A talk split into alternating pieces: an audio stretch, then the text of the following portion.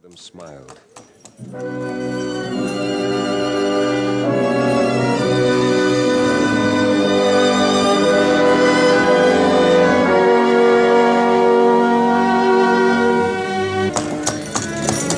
Besides his family and ours, our party included the fisherman Zebedee and his wife Salome, who had come from Bethsaida with their sons James and John.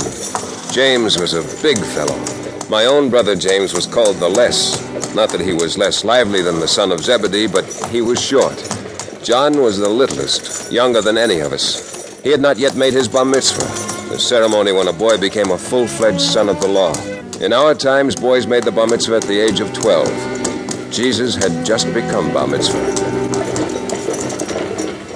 We boys, of course, if we had made bar mitzvah, were privileged to ride on donkeys or tramp alongside the men. We were jealous of this right.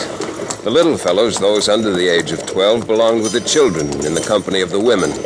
And with great righteousness, we saw that they stayed there.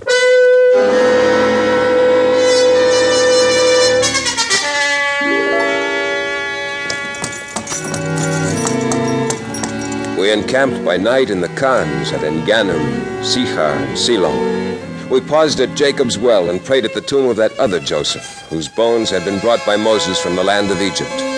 We crossed Samaria.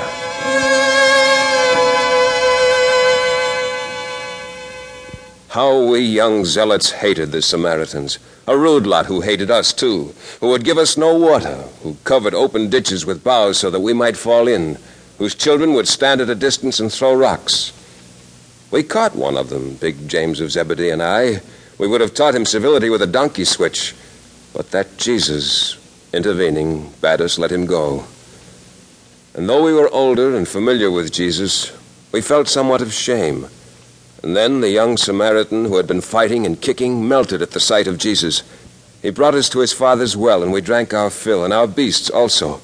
And for Jesus' sake, the Samaritans at that place, grown as well as children, would have loaded us with figs and wine. And this, betwixt Samaritan and Galilean, had never, never happened before. Until at last we sighted Jerusalem.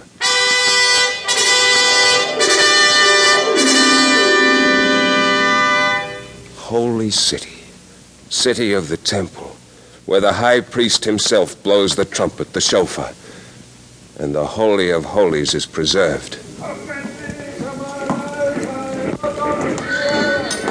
The streets were filled and packed like narrow bushel measures to sprawling overflow.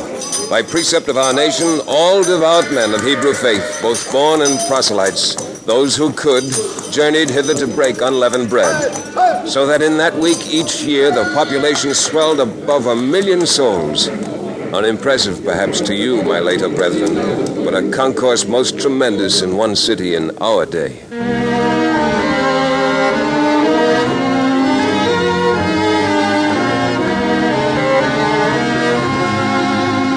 Worshipped in the temple.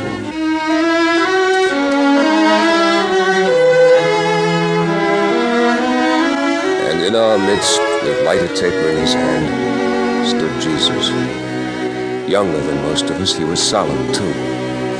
But here was no boyish affectation, but intercommunion, ecstatic, though how could we guess it then, with his own heavenly Father, who was our most high God.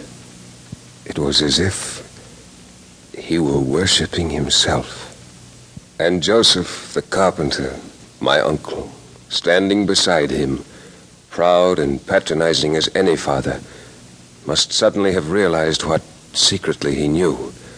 For we saw him glance at the boy, then, trembling, raise his arm to hide his face, as Moses in the wilderness had doffed his shoes.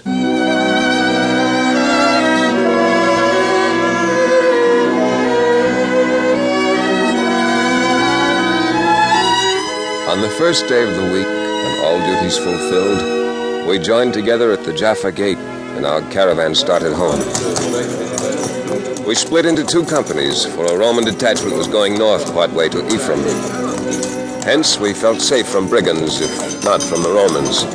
And not seeing Jesus, we supposed him with the second party, a few miles to the rear.